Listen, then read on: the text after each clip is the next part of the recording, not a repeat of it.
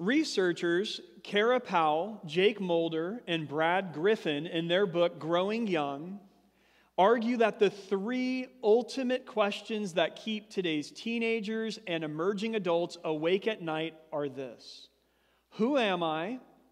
Where do I fit? And what difference do I make? Now, that first question is a question of identity. Who am I? That second question is a question of belonging. Where do I fit? And that final question is a question of purpose. What difference do I make? So, again, these sort of three ultimate questions that these researchers provide, and they explain that it's not just young people who deal with these questions. These are the ultimate questions of all people, but they're just more acutely felt by the youth. But these three questions, again, are a question of identity, a question of belonging, and a question of purpose or meaning, you could say. Now, the middle question, where do I fit, is very significant for us this morning because of the text that we are studying. This text in Colossians chapter 1 deals with a sense of belonging. Now, we all want to belong. We want to belong to a family or a tribe or a group of acceptance. Um, if you can think about a first day at school, maybe at a brand new school that you went to, you would know that anxiety that you probably felt or that stress about, man, who are going to be my people? Where's my group? How am I going to fit in here? And, and you felt that deep inside. You wanted to belong, you wanted to connect, you wanted to be accepted. We all want to belong. And the reason for that is because alienation or estrangement, being separated relationally, is a painful experience. And we're going to talk about that a little bit this morning. Last week, we studied verses 15 through 20 in chapter 1, and we studied this amazing hymn about Jesus Christ. And we learned last week that all of creation, everything in our universe, has been alienated from its creator because of sin. And that means that among humans, there is a universal, existential desire for belonging, a desire to be reconciled. Now, that's a big fancy word, and we talked about it a little bit last week, but simply put, when you think about reconciliation or being reconciled, it's a term that deals with relationship. When a relationship has gone off the rails and there's been a, divide in that relationship, a chasm in that relationship, a, a, a fracture in that relationship, when things are fixed and repaired, you call that being reconciled. So I mentioned last week that if uh, a spouse was separated from their spouse because of some issue, and they worked things out and came back together, we would say, oh, they reconciled. They've reconciled. So, reconciliation again deals with a relationship that's broken now being mended or fixed. And the great news that we ended last week with, the great news of verse 20, is that in Jesus Christ, God is reconciling to himself all things. And the news gets even better because included in that all things are people just like you and me, humans who are yearning for belonging. And this is the point that Paul is going to now make in verses 21 through 23. Paul is now going to help us to see that in Jesus Christ, people like us can experience reconciliation to God. That feeling of alienation, that fear of estrangement can be removed, and we can be restored to right relationship with the God who created us and knows us and deeply loves us. At the beginning of verse 21, Paul writes these two words. They're very simple, but they're significant. He says, and you. This helps us to see that Paul is now making things personal. Now he's talking to you. He's talking to me. He's talking to these believers in a city called Colossae 2,000 years ago. And Paul, here at verse 21, is now moving from this kind of cosmic view of Jesus as the one through whom God is reconciling all of broken creation, now to the personal application of that truth. And Paul is wanting to say God cares not just about all of creation generically, but God cares about you specifically, individually, and God has a plan in Christ to reconcile you, to bring you in, to let you belong to His family. It's amazing. Jesus, the one who is fixing the brokenness of the entire creation, is simultaneously fixing the brokenness of people just like you and just like me. Paul starts here in this text in verse 21 by looking back at who these Colossian Christians were before they ever started following Jesus. And as he does, he shows them and he shows us here this morning why we even need reconciliation in the first place. If you're a note taker, you can write this down. The need for reconciliation. This is what verse 21 shows us. It shows us our need for reconciliation. Here's the verse And you, who once were alienated and hostile in mind, doing evil deeds. Let's stop there. Most people don't have a problem acknowledging their own brokenness. The rise in and normalization of therapy proves that point. Most people are totally comfortable saying, Hey, I've got issues, I've got problems, I could use some help getting things organized in my life. But the specific kind of brokenness that Paul is referring to in verse 21 is moral and it's spiritual. And that right there is where a lot of people want to pump the brakes. A lot of people get hung up on that. Sure, they can acknowledge that they've got some baggage from maybe childhood trauma or toxic relationships or inherited tendencies, but they're not willing to concede that they have serious immorality or spiritual bankruptcy in their life. And this is one of the biggest hurdles that people have in coming to Jesus. A lot of people just don't see themselves as that bad, or see themselves as in trouble, or see themselves as in being in need of any help from God. And so, why would people then come to Jesus? It's sort of like this How many of you know, by show of hands, that eating excessive amounts of sugar is bad for you? Show of hands. Okay. And most of you are not nutritionists. That's kind of just common knowledge, right? If I just eat tons and tons and tons of sugar, it's really bad for me. But here's my question Is that going to slow any of us down this week on Thursday on Thanksgiving? Like, not at all, right? Does that slow most of us down on Sunday morning from eating not just the first, but the second donut that we have outside? Now I'm preaching to myself as I wipe sugar off my face. The, the answer is no, right? Like we know we probably shouldn't be having all that sugar, but we just do it. But suppose that you go to the doctor and the doctor diagnoses you with type 2 diabetes, and the doctor says, hey, here's what you need to do. You've got to cut out all of that excessive sugar in your diet. A lot of us are going to sense now a much stronger motivation. A lot of us are actually going to say, I'm done with all of that excessive sugar. We're going to stop eating it. We'll take it out of the diet. And the reason for that is because now we know there's an actual problem. As long as it's just my parents warning me or somebody else warning me that there's this theoretical thing called a cavity in a root canal out there or diabetes or something, I'm not going to be that motivated. But when I realize I've got a problem, suddenly I want to address it. Paul, here in verse 21, is looking at the human condition. And he's looking at people although he's talking to Christians, he's talking about prior to them coming to Jesus. So he's, he's looking at people outside of Christ and he's saying to you, hey, I need you to understand something. You do have a problem. You do have a problem, and it's a moral problem and it's a spiritual problem between you and God. You were once alienated, he writes. Now, that's a term that we don't use often, but to be alienated speaks of being estranged or being relationally separated. So he says, You've been alienated, and therefore you're in need of reconciliation. Sin, according to the Bible, separates people from God's loving presence.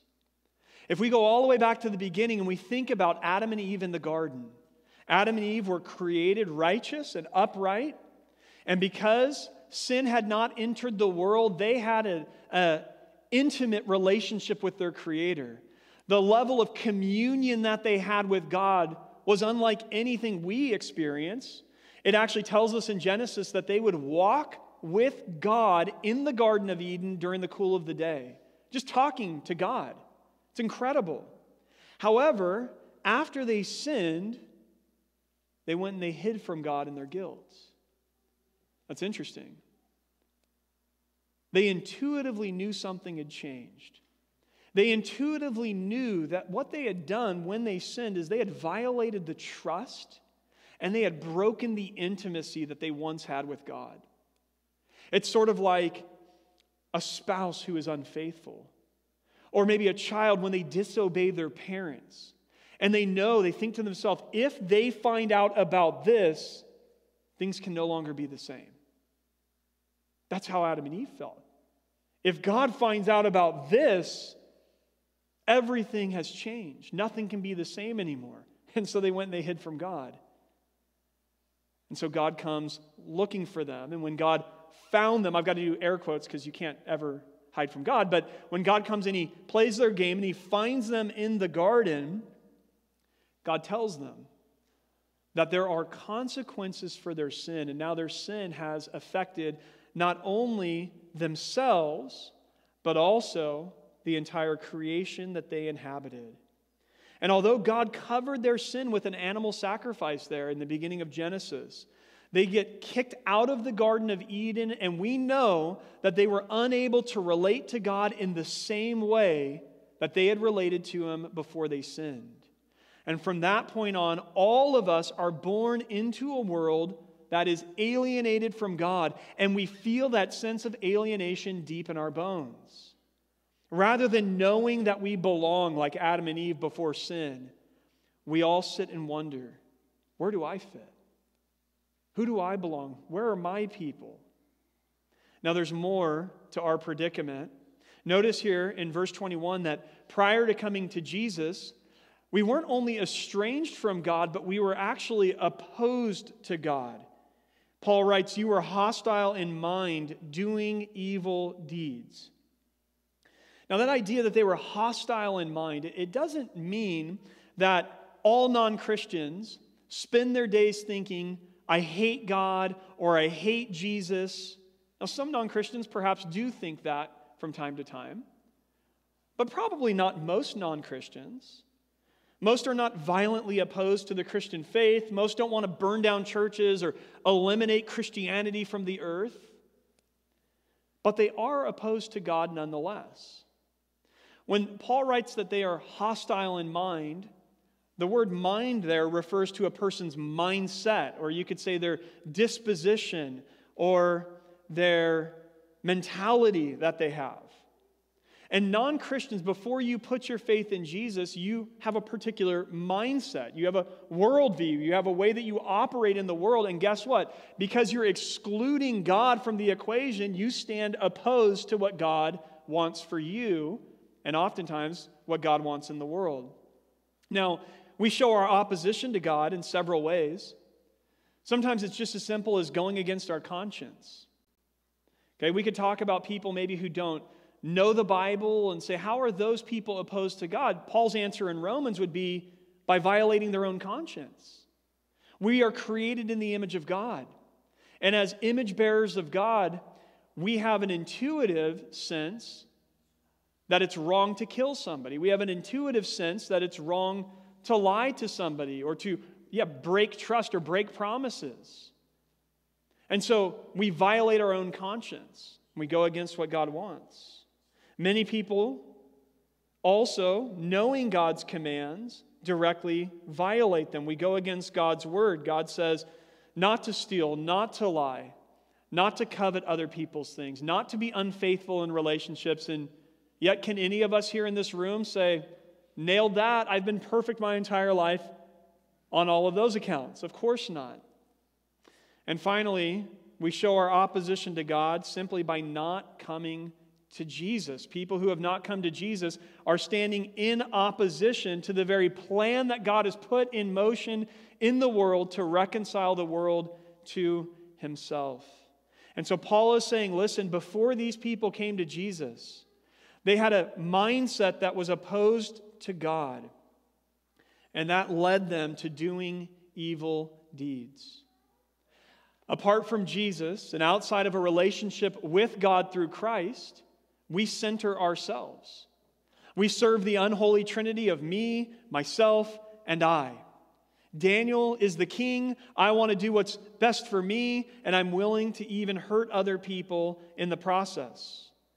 And this centering of ourselves rather than God leads to selfishness and not servanthood, to pride rather than humility, to greed and not generosity, to impatience instead of long suffering, to hostility instead of peace, and I could go on and on and on. This is why Paul elsewhere says that outside of a relationship with Jesus, people are actually enemies of God. We're opposed to God. We stand in opposition against him. This is who the Colossians once were. And this is who all of us once were. Or perhaps some of us this morning still are.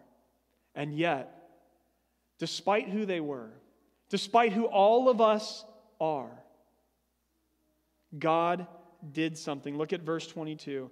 It says, He has now. God has taken action to change things. He has now reconciled in his body of flesh by his death. So we looked at the need for reconciliation. You and I, because of sin, have been alienated from God. Now in verse 22a, we see the means of reconciliation. How did God actually reconcile us? The answer is by the death of Jesus. He is now reconciled in his body of flesh by his death. The death of Jesus on the cross 2,000 years ago is the way in which God, our Creator, fixes our broken relationship with Him. It's through the death of Jesus. Paul talks about this in Romans 5. I'm going to read verses 6 through 10. For while we were still weak, at the right time Christ died for the ungodly. For one will scarcely die for a righteous person, though perhaps for a good person one would dare even to die. But God shows his love for us in that while we were still sinners, Christ died for us. Since therefore we have now been justified by his blood, much more shall we be saved by him from the wrath of God. For if while we were enemies, there's that language, if while we were enemies, we were reconciled to God by the death of his Son, much more, now that we are reconciled, shall we be saved by his life. Paul is saying that even though we were enemies of God, through the death of Jesus, God has reconciled us back to himself. This is why the main symbol in Christianity is a cross. We are a cruciform religion. Everything is centered around the death of Jesus on the cross for our sins 2,000 years ago. As Christians, we don't just look to Jesus as our example, although he is certainly that. Nor do we just look to Jesus as our teacher, although he is certainly that. Most fundamentally, we look at Jesus as our Savior and our Lord. Because it is through the death of Jesus on the cross that our sin was dealt with, that we can be forgiven, and that we can now be reconciled back to our God. My pastor used to say he paid a debt he did not owe because we owed a debt we could not pay. The very thing that caused this separation I've been talking about, this alienation from God, sin, has been paid for through the death of Jesus. And the righteousness that we lacked has been supplied through our Savior. 2 Corinthians 5:21 puts it this way. For our sake, he made him to be sin who knew no sin, so that in him we might become the righteousness of God. So, Paul is saying this We were once alienated from God because of our sin, but God has reconciled us to himself through the death of Jesus. Now look at the rest of verse 22. In order to present you holy and blameless and above reproach before him. Now we see in the second half of verse 22 the effect of reconciliation. We looked at the need for it. We looked at the means of reconciliation, the death of Jesus. Now we look at the effect of reconciliation. What did it actually do? Well, through the death of Christ, we are made holy and blameless and above reproach or accusation. And Paul says at the beginning of this verse that it was in order to present you as these things. And that statement, in order to present you, points us toward the future. When a Christian, somebody who has put their faith and their trust in Christ to be their Savior and Lord, when a Christian dies and stands before their Creator, which all humans are going to do, when that experience happens, they will stand before their Creator, God the Father, as, listen to me, holy, blameless, and above any accusation, above reproach. Jesus presents us back to his Father as holy, blameless, and above reproach. And this means that when God looks at those of you who are in Christ this morning, he sees you as holy, blameless, and above accusation because he sees you in Christ. Now, Christians, I know that this is like too good to be true, right? It's almost too much to handle because you would say, I'm not those things. I'm a mess sometimes. I didn't even want to come today and listen to you preach. I haven't read my Bible all week. I spend countless hours a day in front of my smartphone like this, but I don't even spend five minutes praying. Besides, I'm selfish and short tempered sometimes. Now, if you're thinking, did my wife call you this week?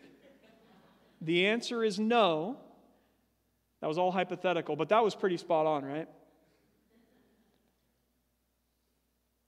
We all would say, I'm not holy. I'm not blameless. I'm not somebody who's above reproach. If you only knew, right? That's what you want to say. If you only knew the things I'm capable of, the thoughts that I have, the words that I say sometimes. But this is why the gospel is such good news, you guys. The gospel takes our eyes off of ourselves and turns them to Jesus. The gospel causes us to say, you know what? At the end of the day, the most important thing is not me and what I've done, it's Jesus and what he's done for me. Jesus stands even now, right in this moment, and he looks out across this congregation. And he looks at us and he says to the most weary, the most beat down, the most sinful person sitting in this room, he says, I want you. I died for people just like you. But I'm not enough, you say. Jesus says, I know, but I am. And when you die, Jesus wants you to know that you will stand before the Father, but guess what? You will not stand alone. He'll be right there with you. And he will say to his Father on that day, This one belongs to me. She is mine. He is mine. And the Father is going to say, Righteous. Enter in to the joy of your Lord.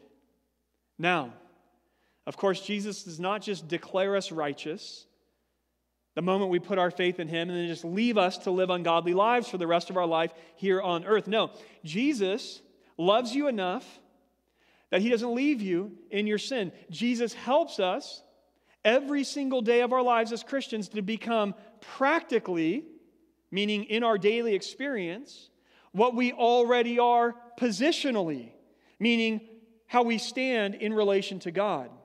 Let me open that up for a moment here. What I'm trying to say from this verse and from others in the Bible is that the moment you put your trust in Jesus, God sees you positionally as now being holy and blameless and above reproach. That is now your position before God. You were once alienated, separated, opposed to God. You believed in Jesus. Now you stand holy, blameless, and above reproach. That is how God sees you right now in Christ. And yet, at the exact same time, God the Holy Spirit dwells inside of you and He changes you incrementally. It's like an amazing sculpture in stone, and God's the artist, and He just every day is just dink, dink, dink, just knocking off different edges, smoothing things over, forming you into the image of Christ, and we are progressively, day by day, becoming now what we actually already are in God's eyes. This is the work that God is doing in our lives right now. Chapter 3 is going to be all about that. But the effect of reconciliation, what effect does it have on us, is positional righteousness in the eyes of our Creator and growing practical righteousness in the eyes of other people. Okay, let's summarize and look at the last verse. We were alienated from God because of our sin. God has reconciled us back to himself through the death of Jesus in order that we might be made holy and blameless and above reproach. Verse 23 If, everybody say that word together. If, if, if we've been cruising down the road of good news up to this point, that was the tire screeching on our car. Okay? So far, it's been everything is awesome, and then now you get to this conditional clause at the start of verse 23, and it's if. There's a condition to all of this good news. Everything we've been talking about in verses 21 and 22 reconciliation, forgiveness of your sins, heaven at the end of your life all of this hinges on what the next verse says. See, reconciliation with God is not a slam dunk for all people. It's not even a slam dunk for all church people. It's not even a slam dunk for all people who have said yes to Jesus verbally in their life. Look at verse 23. Let's read the verse together. If indeed you continue in the faith, stable and steadfast, not shifting from the hope of the gospel that you heard, which has been proclaimed in all creation under heaven, and of which I, Paul, became a minister. This points us to our final movement this morning. We looked at the need for reconciliation, the means of reconciliation, the effect of reconciliation, and now finally we see the evidence of reconciliation. How do you know that you've been reconciled to God? How would we know that? Well, a big part of the answer is this you're still here. Uh, by here, I don't, I don't mean here at church, although that's a huge part of it. I mean to say you're still here following Jesus. You're still carrying on. You're still trusting in Him. You're still fighting the good fight. You're still becoming practically what the Bible says you already are positionally. That, that's how you know. You're still here. You're still saying yes to Jesus week after week, month after month, maybe year after year. Friend, it's awesome if you've been following Jesus for a few months. We rejoice with you. It's wonderful if you've been following Jesus for years. We rejoice with you. It's wonderful if you've been plugged into the church and saying yes to Jesus for decades. We rejoice with you.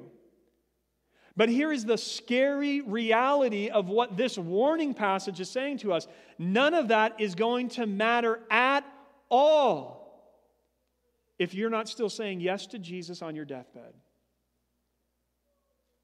If you're not continuing in the faith for the rest of your life. Reconciliation, this good news of having your broken relationship with your God fixed, that, that reconciliation, that belongs only to those who persevere in their faith until the end for the rest of their lives. That's what Paul is saying here. And it is so critical that we sit here for a moment and we process what that means for us. Because there are many people in churches who, who place their, their confidence that they are right with God, that they've been reconciled, that they are saved. They place their confidence of their salvation in some past event in their life. That's where the confidence is. What kind of past event? Well, maybe they would say, listen, I was baptized. I'm, of course, I'm a Christian. Of course, I'm saved. I was baptized as an infant, or I was baptized at a youth retreat when I was in high school, and, and of course, I'm a Christian.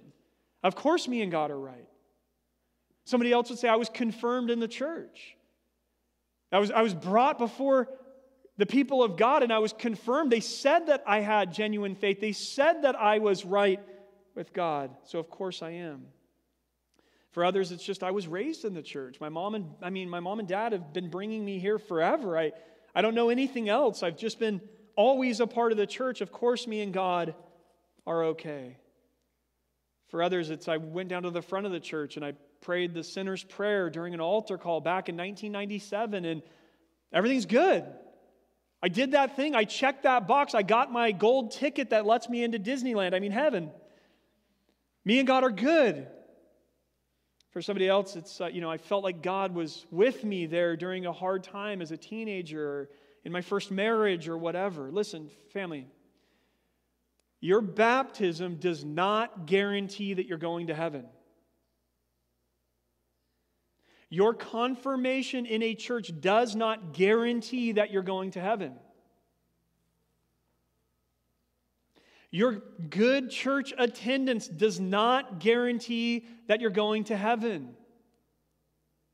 Your prayer at one point in your life saying yes to Jesus does not guarantee that you're going to heaven. Your experience where you felt like God was with you does not guarantee that you are going to heaven. Now, any number of those things could be part of the evidence that you're in right relationship with God. I'm not dismissing out of hand any of those things. And in fact, the Bible commends us in being baptized. The Bible commends us in being faithful to a church. The Bible commends us to call out to God in prayer and ask for forgiveness. And all of those are part of the evidence.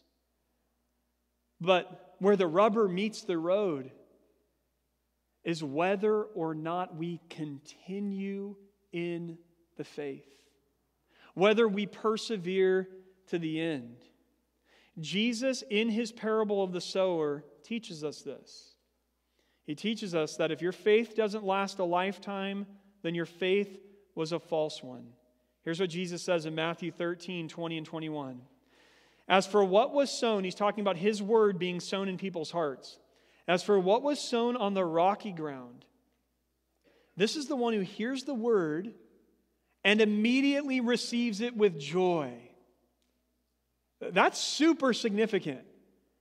Jesus is talking about a person who hears Jesus' word and he doesn't say, Oh, I'm opposed to that. Oh, I hate Jesus. Oh, I want nothing to do with that. Here's the word of Jesus and receives it, at least at some level, right? And doesn't just receive it and go, Oh, that's cool. I'll just kind of put that in my pocket and tuck that away. No, receives it with joy. This is enthusiasm. I want Jesus. Yes to Jesus. This is the greatest day of my life to Jesus, type of thing. Receives it with joy. And then check this out. Yet he has no root in himself but endures for a while. For a while. Not till the end, for a while. And when tribulation or persecution arises on account of the word, immediately he falls away. Now, there are plenty of people who have an experience like that, what Jesus is talking about. They hear the word of Jesus, they receive it enthusiastically, even. They probably connect to a church for a season, and this season could be three months, this could be three years, this could be three decades. And they're saying, How can I serve? And they want to get plugged in. And They're excited. They're raising their hands during worship songs. I mean, they're, they're excited. They're here. And then at some point, they walk away. They turn their back on Jesus. Oftentimes, they want nothing to do with Jesus ever again. And they're gone. They fall away. Maybe you know people like this. I've known so many people like this in my life. And that person, if there's a person in that place, what do they do? They need to repent and they need to turn to the Lord because, as Paul is teaching us here, reconciliation belongs to those who make it, those who persevere to the end, remaining steadfast in the faith. Now, why is it that some people do this? Let me give you just a couple of quick reasons, bullet points here. These are coming from Jesus' parable. Persecution can push people away. People go yes to Jesus, other people oppose them, people make fun of them, people come after them, their family rejects them, whatever it is, depending on their situation. Persecution comes and they say, I did not realize it was going to be this hard. Peace, I'm out. I'm done. So persecution can do it, tribulation can do it. Somebody enters into an incredible personal trial the death of a spouse or a child the unraveling of their business, some other trial in their life, and they say, if this is what it means to follow Jesus, I'm out. I don't want anything to do with this. I thought Jesus was here just to make everything awesome. And they're out. Jesus says the cares of this world can do it. Just being distracted, just saying, man, there's, there's all this other stuff out there. That's what I really want. And we invest our lives in those things, and our hearts are pulled slowly away from Jesus. Jesus says riches can turn your heart from the Lord. Some of us need to be careful. We, we, we need to be careful of what we want and what we pray for. Some of us in this room, you want so badly to be rich. You want so badly to be in complete control financially. The Bible says, listen, that's, for the vast majority of people, that's a trap. And for the vast majority of people, you don't have what it takes to handle resources like that. Beyond this, over in Hebrews 3:13, we know that sin can harden our hearts toward the things of God. We can all of a sudden start tolerating a particular sin and living in it and indulging it more and more and more, and it grips us and it controls us and it hardens our heart against the Lord. Because when you're living in that sin, the Holy Spirit's coming after you and He's saying, Stop it. Stop it. Repent. Turn. And the more you say, Nope, nope, nope, the harder your heart gets. And Hebrews 3:13 warns us that we can harden ourselves into unbelief. There are many ways that this can happen. But the important thing is making sure it doesn't happen. How do we do that? Here's our end. Paul gives it to us right here in verse 23. He says, Not shifting from the hope of the gospel that you heard. Not shifting not swerving away from the hope of the gospel, keeping the true gospel before you constantly. The gospel that tells you, yes, you are a sinner, but in Jesus you are made holy and blameless and above reproach. The gospel that tells you that no, no matter how bad the world might be around us, Jesus is Lord over it all and he has a plan for it all. And ultimately, he's reconciling it all back to God through his death on the cross 2,000 years ago. We keep that hopeful, eternally optimistic gospel truth right in front of us every single day of our lives. You know, you, you never outgrow the gospel. A lot of Christians think that the gospel, when we talk about the good news of what God has done in Christ, we think that that's just like for evangelism. That's so we can get people to come to God. We, we use the gospel to do that. And then they, they think that we, we grow up into other more important spiritual realities and spiritual truths. Family, the message of Jesus is not just what brings you to Him, it's what keeps you in him. When I first became a Christian, I thought the gospel was just, was just the door that opened up the Christian life. And the second you say yes, you've opened the door, and now you start walking into the Christian life and exploring all these other things. You know what the gospel's more like? It's more like the yellow brick road. Think about that. Dorothy, she had a destination, right? She wanted to get to the wizard. She needed to get to the wizard. And there was a road, the yellow brick road. And the key for her to arriving where she wanted to go was just following the yellow brick road, keeping that in front of her every single day. Now, there were a lot of temptations, there were a lot of things that threatened to cause her to swerve off of the yellow brick road. But as long as she stayed centered in that, she was going to get there. That's what the gospel is like. It's like the yellow brick road. The good news of what God has done for us in Christ, we cannot swerve to the left, we cannot swerve to the right. We have to keep these realities before us every single day, immersing our hearts and our minds in the good news of what God has done for us in Christ. And as we do that, we will find that we have strength to endure trials and tribulations, persecutions. We will find that we have perspective that helps us to avoid the pitfalls of the cares of this world and the allure of riches. We will find that we have the fortitude spiritually to continue in the faith, like Paul talks about here in Colossians chapter 1. Today, we've considered the good news of the gospel together, and we've covered a lot of ground. We've talked about the need for reconciliation, the means of reconciliation through Christ, the effect of it that God declares us holy, blameless, above reproach, and simultaneously starts making us holy, blameless, and above reproach. And lastly, we've considered the evidence of reconciliation. That the only surefire evidence there is that somebody has been born again and really truly belongs to Jesus is that they just keep showing up.